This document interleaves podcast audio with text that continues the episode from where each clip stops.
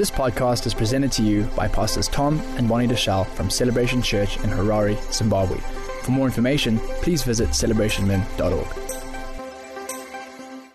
The hidden power in the blood of Jesus. There's power in the blood of Jesus. And, you know, I, I know sometimes, sometimes we, we, we preach all these messages that kind of tickle our ears or they, they, they make us feel good or they tell us how to be a success. But the blood of Jesus is what it's all about.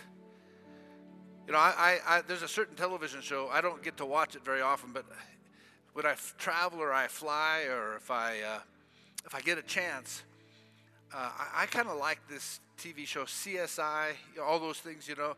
You, you. I know you watch TV, some of you. But CSI, all, all these things that, you know, investigative, uh, crime investigation, you know. I, I, love all that, you know, how they piece the story together and, you know, the, the one little hair, you know. I, I know that's not real, but uh, we found, I mean, in a whole house, oh, look, the guy finds one hair on the carpet, I think, and, and it turns the case. Oh. And inevitably, you know, this, this, this, the plot thickens and it unwinds, and the guy who looks like he's going to prison, the guy who's guilty, ends up in front of the prosecutor. And the prosecutor is putting a case against him. You don't know if he's guilty or innocent. But the crime scene investigators are digging it out. Somewhere the judge asks the question What's your plea? It's always not guilty. Those shows are in America where you're not guilty until you're proven to be. In Africa, you're guilty until you're proven innocent. I'm sorry. That's just how it appears to me. You know, you're just guilty. You know, your name gets put in the newspaper and you're guilty, and then you have to go to court and prove that that wasn't the truth. Anyway, I, I digress.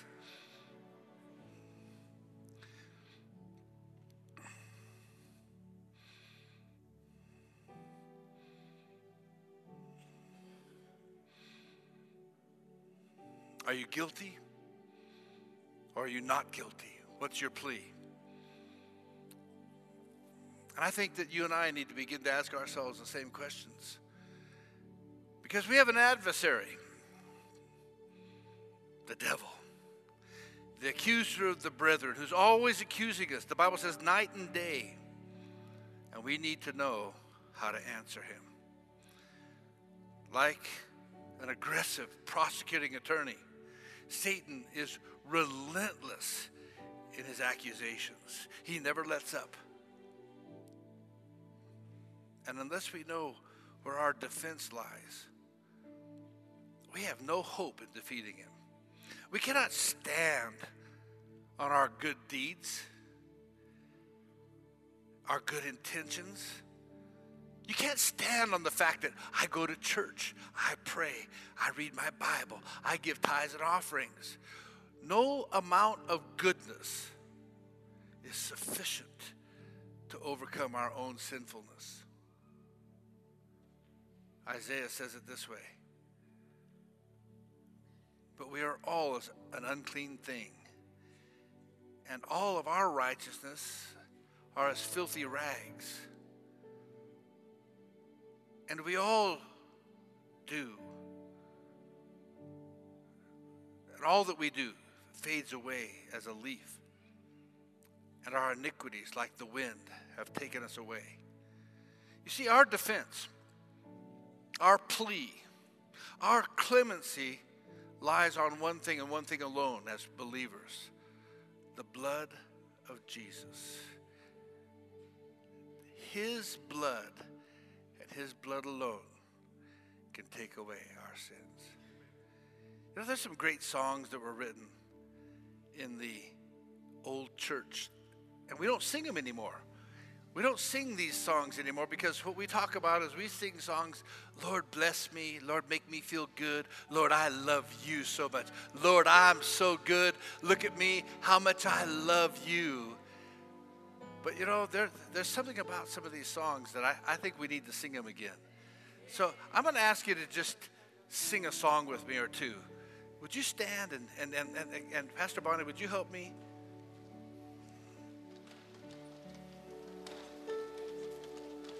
I hope we have the words for this. What can wash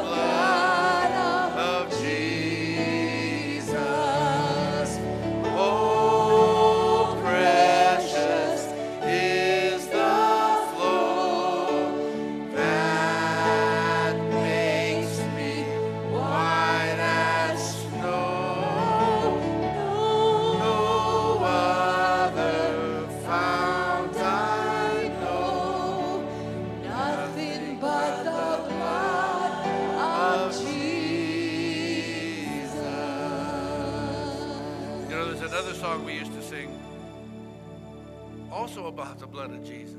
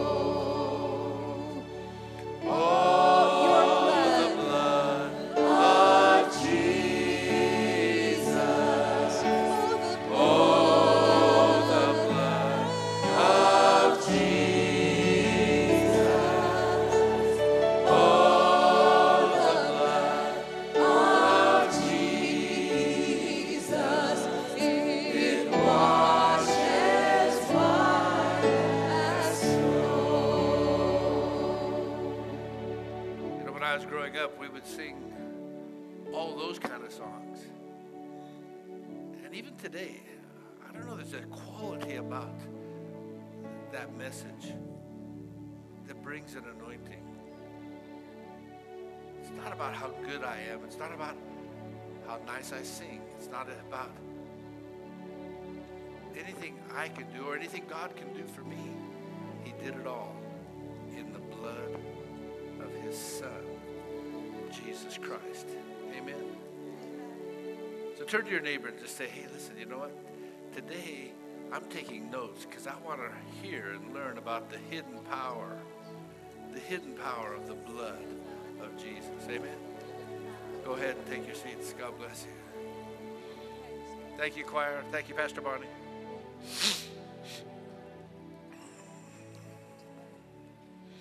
So it's true, only the blood can take away our sins, and it is His blood alone that can answer the charges against you and I of our enemy. Revelations chapter 12 and verse 11 says it this way We overcome the accuser by the blood of the Lamb and by the word of our testimony. Hallelujah. By the, everybody say, by the blood of the Lamb and the word of our testimony. Now, you know, when you and I learn to plead the blood of Jesus, now that may sound like an unfamiliar phrase for some of you, but when we learn how to plead the blood of Jesus, we will be able to silence all of Satan's accusations against us and we'll be able to build a hedge of protection around ourselves, our families, our churches, and every circumstance that we face. We've been teaching and studying about the courts of heaven. And, and sometimes I, I didn't see that picture. In fact, when I thought of the courts of heaven, and it's an accurate picture, I saw God on a throne, and the courts were like a royal throne room. And then I realized that the royal throne room is just a really a picture of the court system, and God sits on the throne to bring judgment. Back in the Middle Ages, kings would sit on their throne and people would present themselves before the king and he would pass judgment on issues. City fathers would sit at the gates and people would come and the, and, and the elders of the city would sit at the gates and they would pronounce judgment on issues that pertain to business, that pertain to law. And, and so the court system has been around long, a long time. I just never fully understood it in the light of what we know today as the court system. That there is a, an advocate. Jesus is the advocate. The Holy Spirit is an advocate. God the Father is seated on the throne, the judge, the just judge. So picture that. Picture God Almighty, the creator and the just judge of the universe. Picture yourself standing before an adversary, an adversarial prosecutor, Satan, and Jesus, your advocate at your side. Your adversary is accusing you of your sins, your faults, your failures. The more the devil accuses you, the worse you feel. He brings up everything. The times you lied. Tap your neighbor say, He's talking about you now. Tap your other neighbor say, actually, he's talking about me. The times you lied, the times you cheated, the times you stole, or the time you used harsh or hateful words towards your spouse or your children or one of your employees. He brings up all the times you let God down. He calls you worthless, no good, unworthy.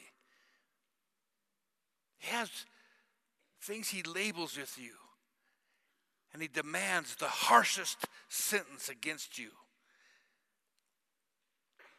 As these charges mount, you feel a desperate need to speak out, to justify yourself, to speak on your own defense. But your advocate looks at you and squeezes you on the arm as, as if to say, Don't say anything. Don't utter a word. Be patient. Hold your peace. Finally, the judge turns his eyes to you, the righteous judge of the universe, and he asks you, How do you plea?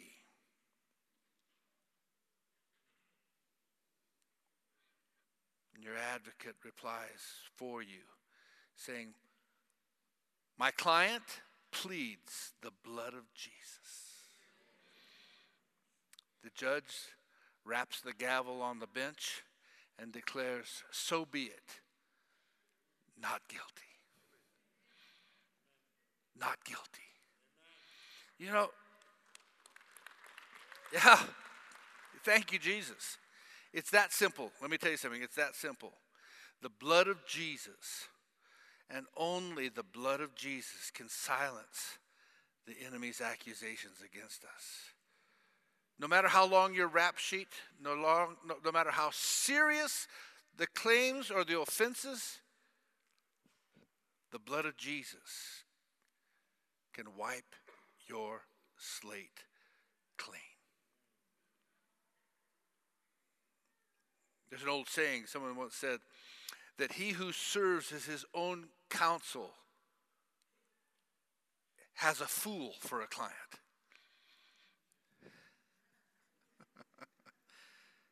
I want you to know this whoever faces off with the devil or, or goes before God, the righteous judge, should never try to defend themselves. Why? Because you have no defense. You are guilty before law as charged. You see, if we go against the devil with our own strength or our own wisdom, we'll lose every single time. And here's why the devil has 6,000 years of experience. He's the ruler of this world. He twists everything. And who are you? You're so wet behind the ears, you're so green, you have no idea.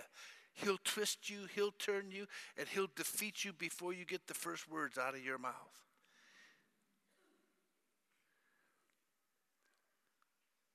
We stand before God as sinners, we have nothing to offer in our defense that is good enough for our acquittal. We cannot plead innocence. That would be a lie. Romans 3:23 says for all have sinned and all fall short of the glory of God. How much is all? Tap your neighbor say, Are you part of all?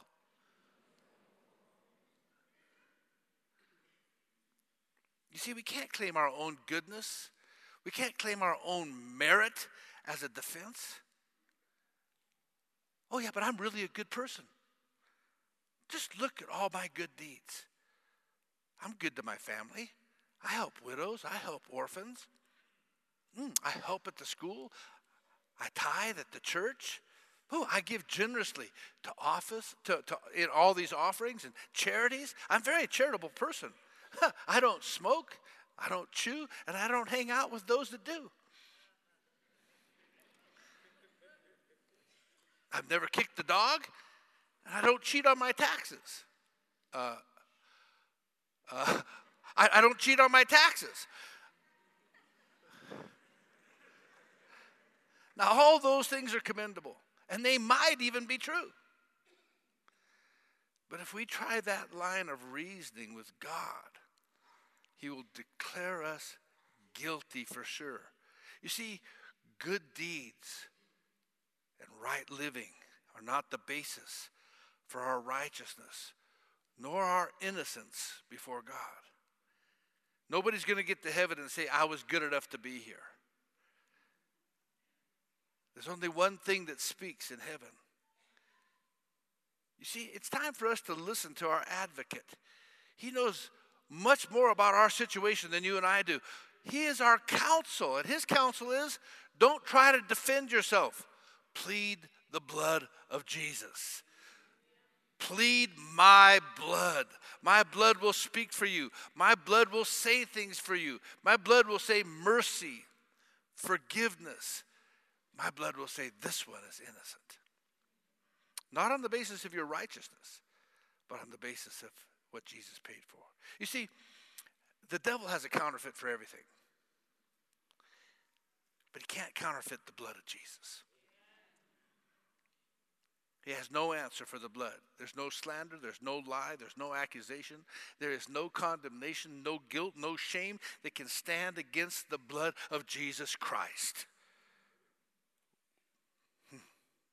In every instance, the Bible tells us that we overcome by the blood of the Lamb, by the word of our testimony. So it's important as believers to commit ourselves to Jesus, to commit ourselves to Him fully and to what He purchased for us on the cross of Calvary. We need to place our faith in what He has done rather than in trusting in ourselves.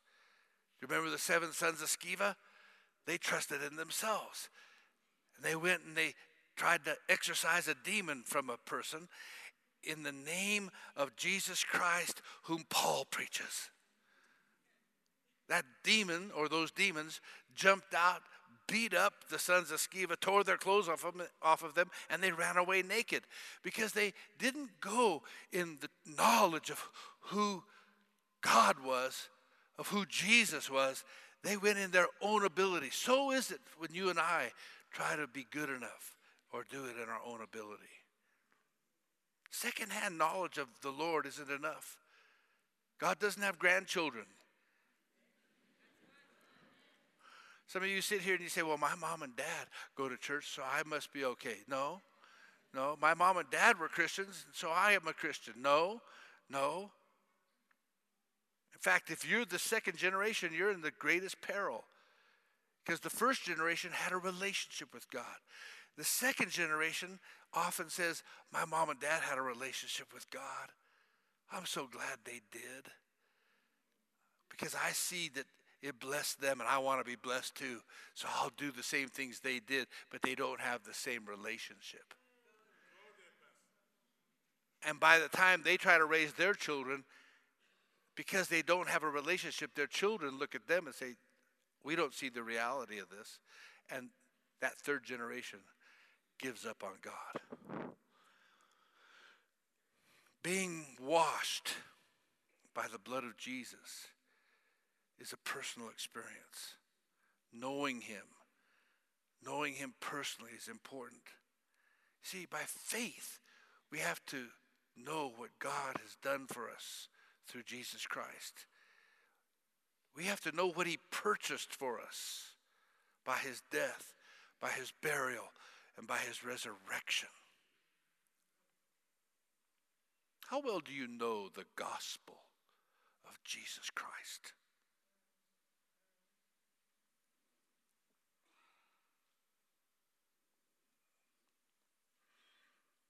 Can you tell people about the healing power of Jesus?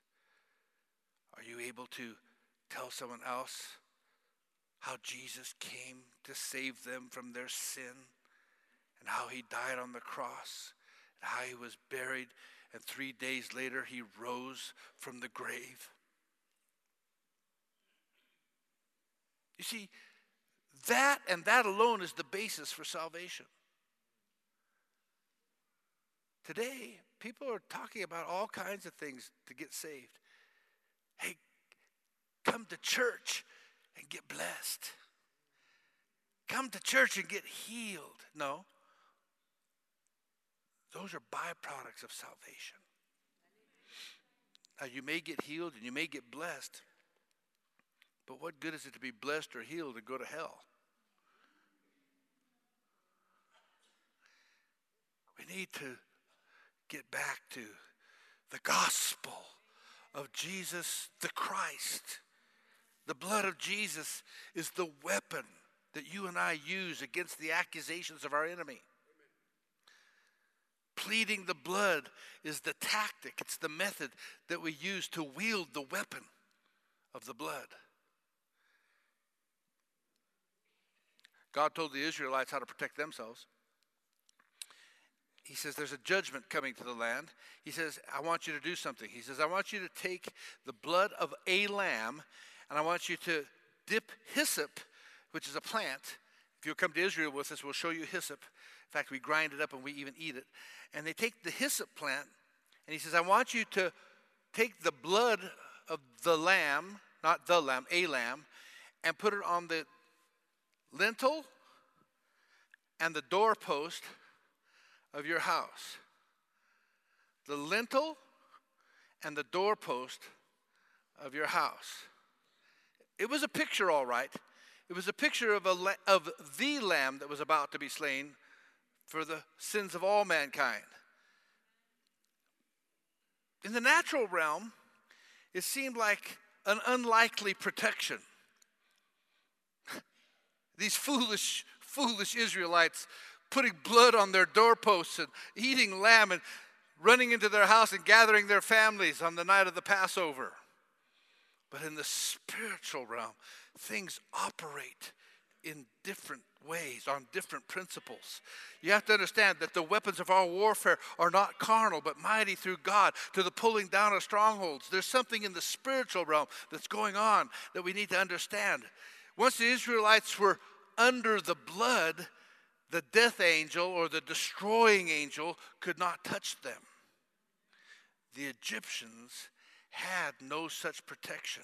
That night, millions of Egyptians, millions of their cattle, millions of their children, millions of the firstborn of everything in that nation died.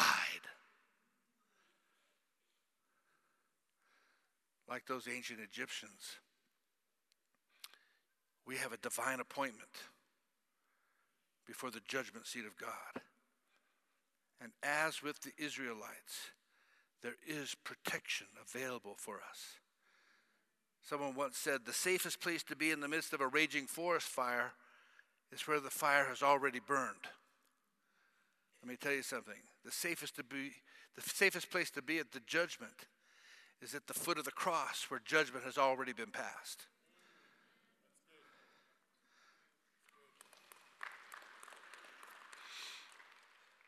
Whenever we place ourselves under the blood of Jesus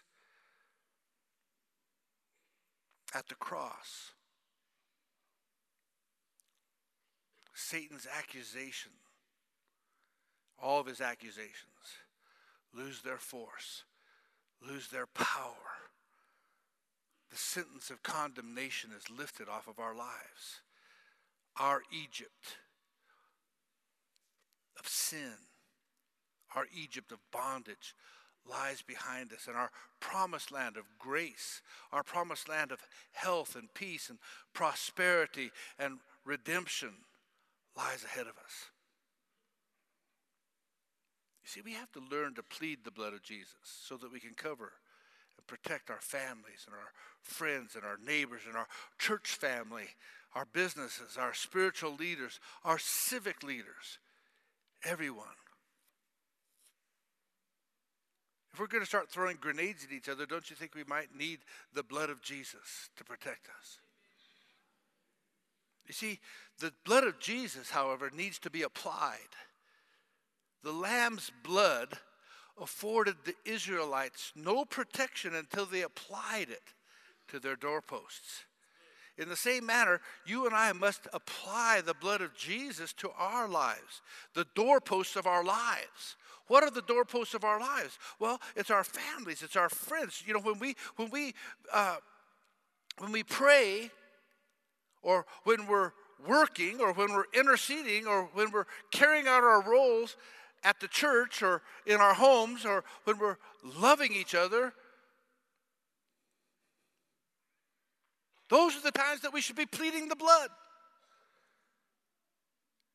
It shouldn't be a second after that. It shouldn't be something, it should just be, oh God, I thank you that I walk in salvation. I walk it under the blood.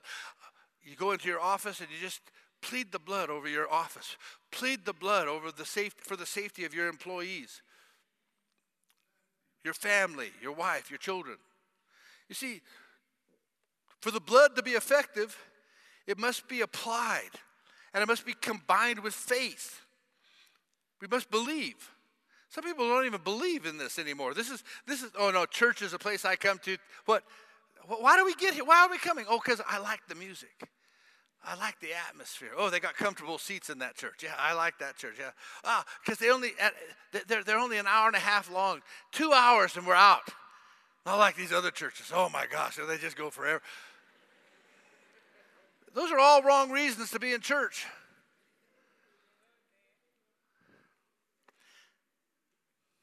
We have to believe. We have to believe. We overcome by the blood of the Lamb and by the word of our testimony. You see, our testimony is more than just the spoken words, things you say. You know, we have people get up and they have their little testimony. Yes, I remember in 1947, I gave my life to Jesus. Well, that's great, but what has done what has Jesus done for you yesterday, today? Our testimony is living. It's not something that is dead. Your old dead testimony of how you got born again is dead. What's Jesus doing today? What's he going to do for you tomorrow? We need to we need to live in the now. We need to live and believe today. Amen.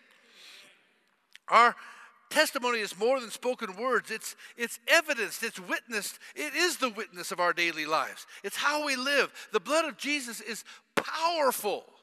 And we overcome by living according to what we say we believe and say and believe. So belief plus action is what protects us and gives us the victory. Psalm 105 says this, verse 37 He also brought them out with silver and gold, and there was none feeble amongst his tribes. This, this verse is referring to the Exodus. It's when the children of Israel were taken out of captivity, taken out of Egypt. They left with silver and gold. They had the spoils of the Egyptians. They went out without any sickness or disease or infirmities of any kind. Why? Because God healed them all. This is a picture of the salvation that was to come through Jesus Christ. This is what took place when they partook of a natural lamb. They came under a blood covenant of the, of, of the blood of a, a lamb. How much better promises do you and I have coming under the covenant of the blood of the lamb? The lamb of God. We have to learn to use the blood. We have to learn what has been purchased for us by the blood of Jesus Christ through the cross of Calvary. We have to obtain everything He purchased. It's up to us to lay hold of the promises of God through the blood of Jesus. We have to use it against the combined might. In fact, there is no power of the enemy, no assault that he can resist you with that can come against the combined might of the blood of Jesus and the word of our testimony. Nothing can stop you. Healing, prosperity, guidance, forgiveness all come under the blood of Jesus. Now, we see this throughout the Bible. We see this throughout the Old Testament. And I want to give you one Old Testament case today that you can go back and see how this blood works. Amen. The children of Israel are taken out through the Exodus. They're taken out of captivity by coming under the blood covenant of a lamb, which was a picture of the lamb. I showed you the lintel, the doorposts. It was a picture of the cross. It was a picture of the Lamb of God that would come, but it was a lamb that was a picture of the, and, and was their Passover. So there's another story in the Bible that follows right on the heels of that. It's just 40 years later, but it's the same blood covenant. Even in the midst of judgment, God always extends opportunity for deliverance to anyone who will repent and believe. Anybody can repent and believe. And here's an example in the Bible it's the story of a woman, a woman named Rahab. And so significant is her story that it's mentioned in the New Testament in the Hall of Faith the passage of scripture where all the faithful men and women are mentioned. And in Hebrews 11, verse 31, the Bible says, By faith, the walls of Jericho fell down after they were encircled for seven days. By faith, the harlot Rahab did not perish with those who did not believe when she had received the spies with peace. See, Rahab wasn't born in the community of Israel. She wasn't a descendant of the bloodline of Abraham. She was a prostitute. She was a harlot from the city of Jericho. Now, the city of Jericho was such a wicked city. Their lifestyles were so wicked, and their life, they, they become so pagan that God told the Israelites that He needed to have them utterly destroy every person and every animal. He says, destroy everything in that city, utterly destroy it. Why? I know that to you and I, sometimes you read the Old Testament and you think, he, God, God's not fair. how can God kill these good people? How could God kill people? No, God knew something that you and I don't know. God knew that these people had violated themselves and each other so much that they were beyond repentance. They'd come into a place called reprobation, a reprobate mind. There was no appeal to them anymore, no appeal to them any longer.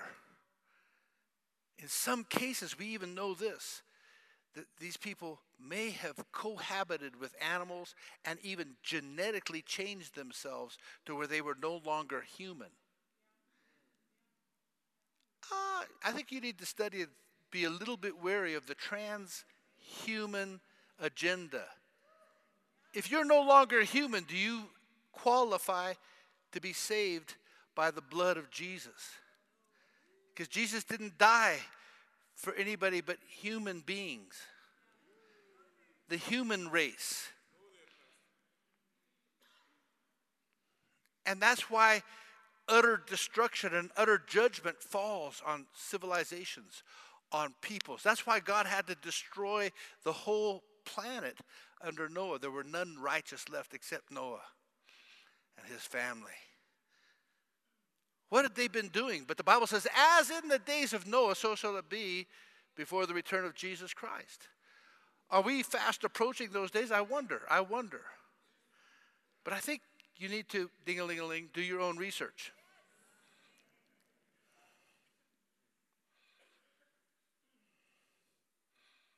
You see, judgment by total destruction was the only answer for Jericho.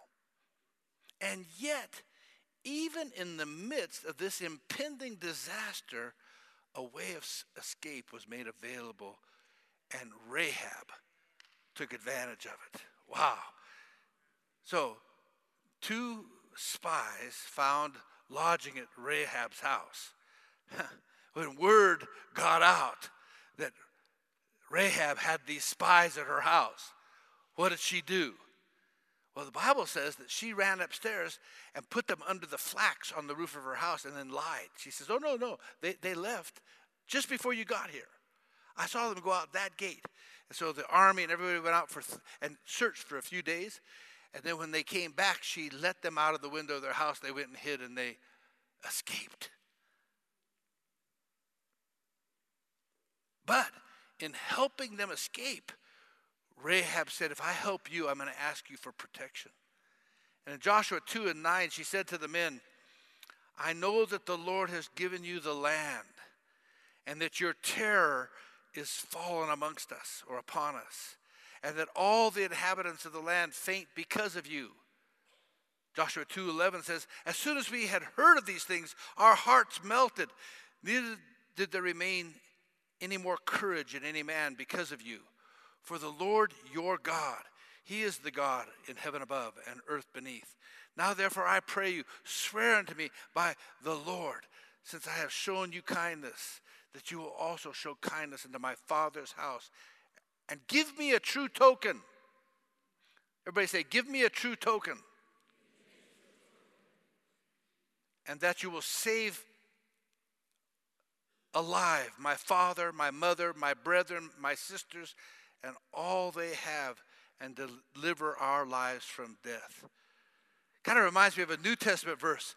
Cornelius, Peter says, You and your whole household will be saved. What a promise. I believe for those of us under the blood, we can believe for our whole household to be saved. Amen? But here, let me give you the picture. The Israelites are under a blood covenant. They have shed the blood of an animal. God has seen that blood. It's satisfied justice, it's satisfied his judgment. He has judged the Egyptians, he's judged the firstborn, and now he's about to judge a city for their sinfulness. The blood of a lamb.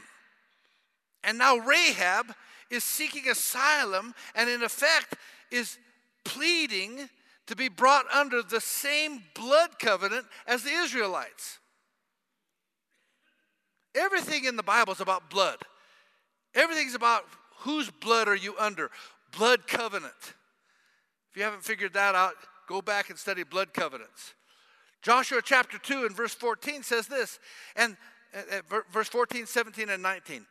The men answered her, Our life for your life, if you utter not our business.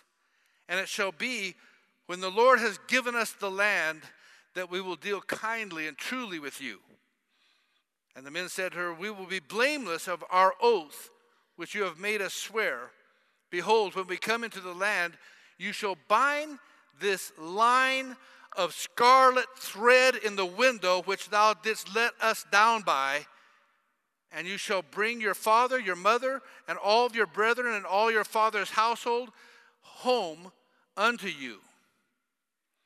And it shall be that whosoever shall go out of the doors of the house into the street, his blood shall be upon his head, and we will be guiltless. And whosoever shall stay with thee in the house, his blood shall be upon our head, if any hand be upon him. Man, I love this picture. So here's the picture Rahab has cut a deal, and they're just about to be let down on a scarlet rope. Why scarlet? Why would the Bible talk about a scarlet rope? Take this scarlet rope and put it in the window of your house so we know which house is under the blood covenant. Which house is under the blood that we can protect you. This, these are pictures, I know, but let me tell you, they're telling a story for you and I. Is your household under the blood? Are you and your household part of the covenant of blood that Jesus paid for you? Rahab asked for a sign, she asked for a token that her family would be protected. And the spies told her the scarlet cord in the window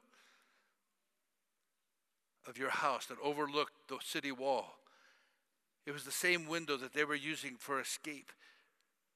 It was the same scarlet cord that they were being let down on. This scarlet cord represents Rahab's faith in God's provision of blood under the old covenant. She made sure that the symbol of blood was tied securely because her life and the life of her entire family depended on it. It was her scarlet cord of salvation. God has made a scarlet cord of salvation for you. By the times the Israelites invaded Jericho, Rahab had gathered all of her family members under her roof. And all the re- although the rest of the city and its inhabitants were destroyed, Rahab and her family were found protected and saved under the blood. Look at Joshua 6, verse 23 and 25. And the young men that were spies went in and brought out Rahab and her father, her mother, her brethren, and all that she had. And they brought out all her kindred and left them without the camp of Israel. And Joshua saved Rahab the harlot alive and her father's household and all that she had and she dwelled in Israel even unto this day because she hid the messengers which Joshua sent to spy out Jericho. Here's an amazing thing. And I love I love God. Rahab not only spared her family and all of her possessions and all of their possessions, but she eventually be, be, became part of the ancestral line of Jesus Christ. Jesus was of the line of King David, and Rahab was David's great great grandmother. Does God not have a plan?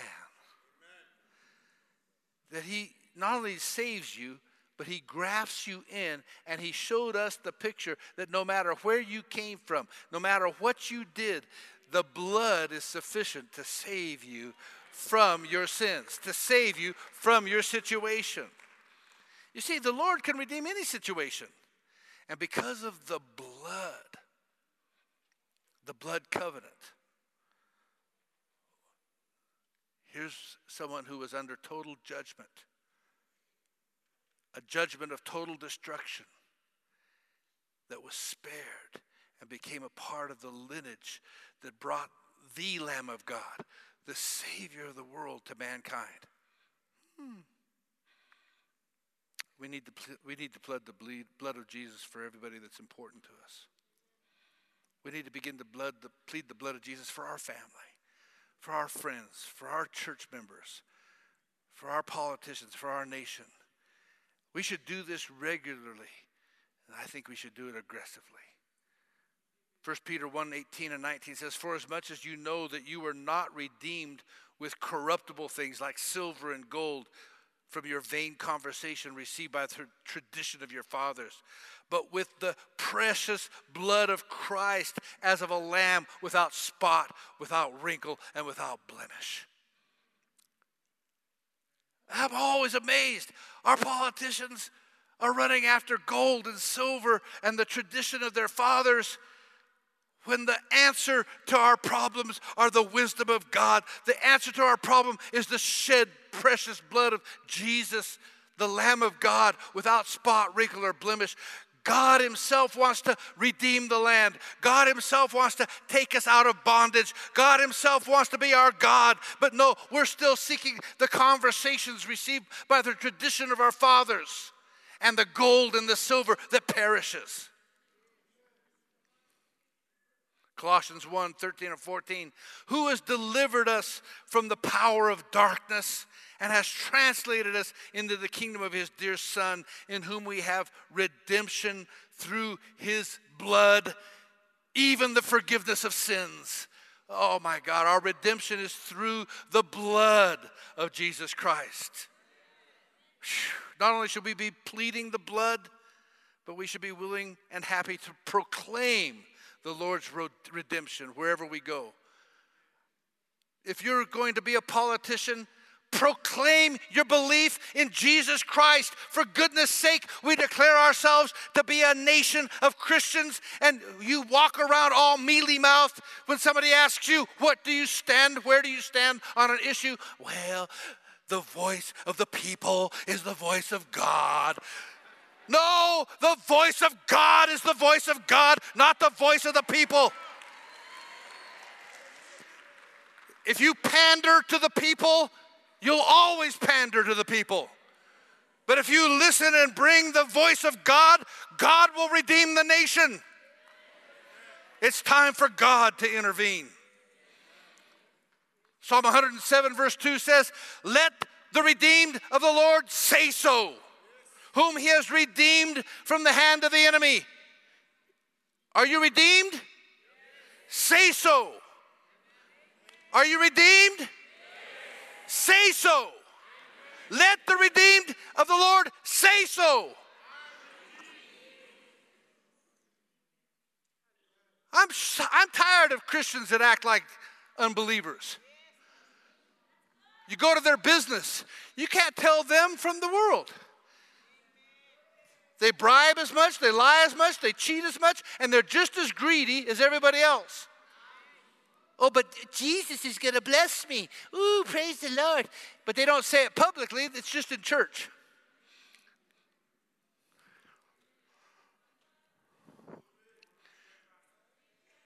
I am. I am preaching it. Just tap your neighbor and say, He's talking to you today. I know it's you. It's not me. It's not me, eh?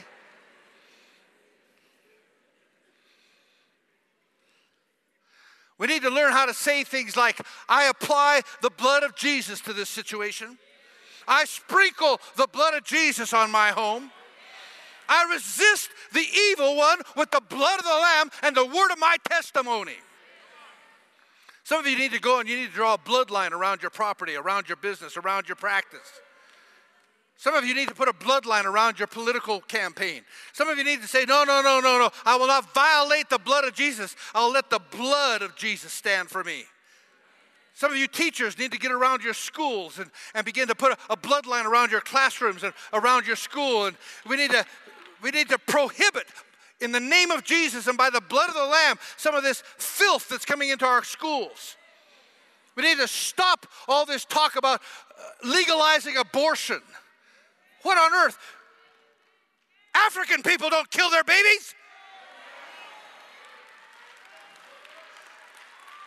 When, when did you start killing your babies? Come on, I want to know when did African people start murdering their babies? Oh, I tell you, I, I know what we do. The little girl comes home and we send her to gogo. She, but that's what we take that baby and we raise it like our own.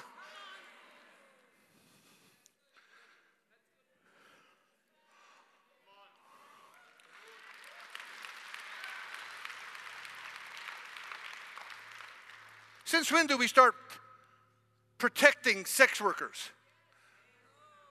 Whoa, whoa, whoa, whoa, whoa, whoa, whoa, whoa. Now we're going to make it easy for the sex workers no, listen, I, I, I'm sorry. I believe that harlots should stop harloting. We need to help them, we need to give them a way of escape. But to legalize it, to say, no, no, no, Wait, wait, wait, guys! This is let's let's have the debate. Let's let's let's let's use some common sense here. I am preaching it.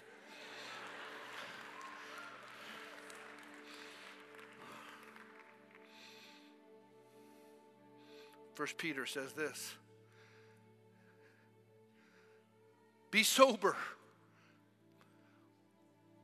The world is drunk.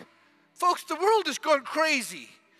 Be vigilant because your adversary, the devil, as a roaring lion, walks about seeking whom he may devour. Whom resist steadfast in the faith, knowing that the same afflictions are accomplished in your brethren that are in the world.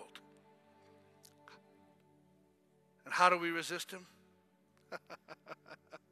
Hebrews 12, verse 24. And to Jesus, the mediator of the new covenant, and to the blood of sprinkling that speaks better things than that of Abel. How many of you know that throughout the Bible there's blood and there's bloodshed? And the blood speaks. Blood speaks. The blood of Abel spoke and demanded a price be paid. And Cain paid the price. Oh, but some of you think God just crushed Cain. No, God is merciful. Go read the Bible. It took seven generations for Cain to finally have the punishment really come upon him. And Lamech, think about Lamech. Lamech was blind. And Tubal Cain, Tubal Cain, his grandson, was leading him about. And one day he saw something. He says, Oh, it's an animal. So he, I don't know how you take a blind man to shoot an arrow. But he lined up the blind man to shoot an arrow, and he shot Cain killed him.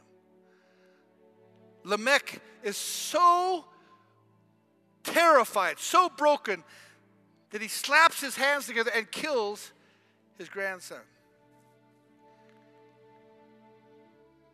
His wives want to divorce him. This is in the Bible. His wives want to divorce him. And he said, here's what he said he said, if Cain's judgment didn't come for seven generations and he was guilty, how much longer do I have? Seven times 70 for a righteous man? Oh, folks, let me tell you something. God's long suffering, but he's still the judge. But God has given us a chance to come under the blood of a mediator of a new covenant. The weapons of our warfare are not carnal, they're mighty through God to the pulling down of strongholds. God's given you the name of Jesus, the blood of Jesus, the armor of God, the word of God. Let's not abuse these things. With this kind of an arsenal, we can't help but be overcomers. There's power in the blood of Jesus. There's total victory in Jesus' name. Stand with me.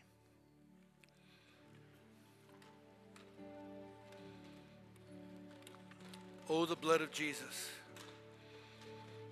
Let's just sing it again. Oh, the blood of Jesus. Oh, the blood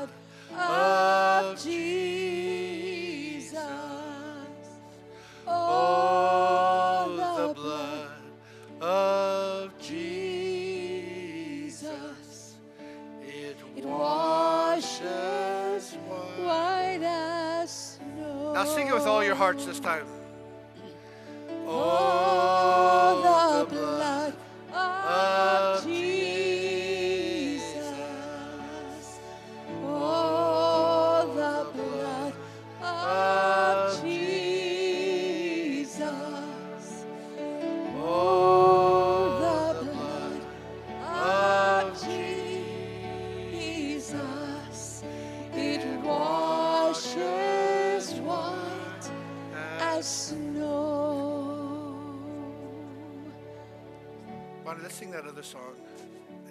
I'd like the pastors to come.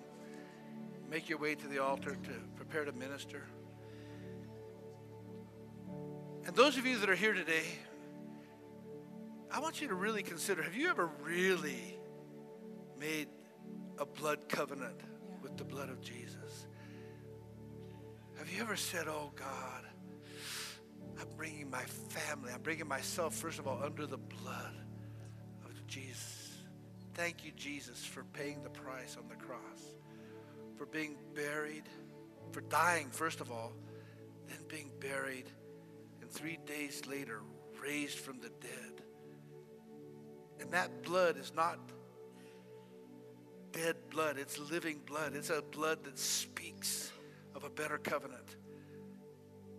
If you've never made a covenant with Christ, if you've never partaken of the blood of Jesus, not the blood of bulls and goats and earthly sacrifices, but the blood of the Lamb of God. If you've never done that, I want you to make your way forward to one of our pastors and say, uh, Pastor, today I want to pray and receive Christ, the blood of Christ over my life and in my life and be born again.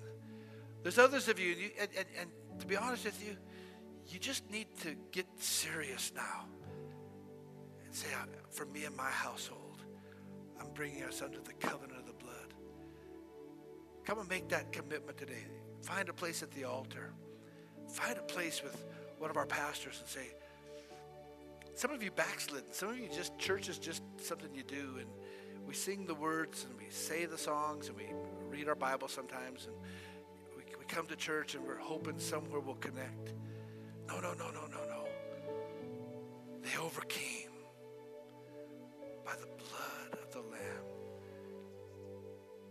their testimony. Make your way to the altar today and make a testimony. Partake of the blood. Say, today I'm lining my testimony up with the blood. Thanks for listening. For more teachings and videos, visit celebrationmen.org.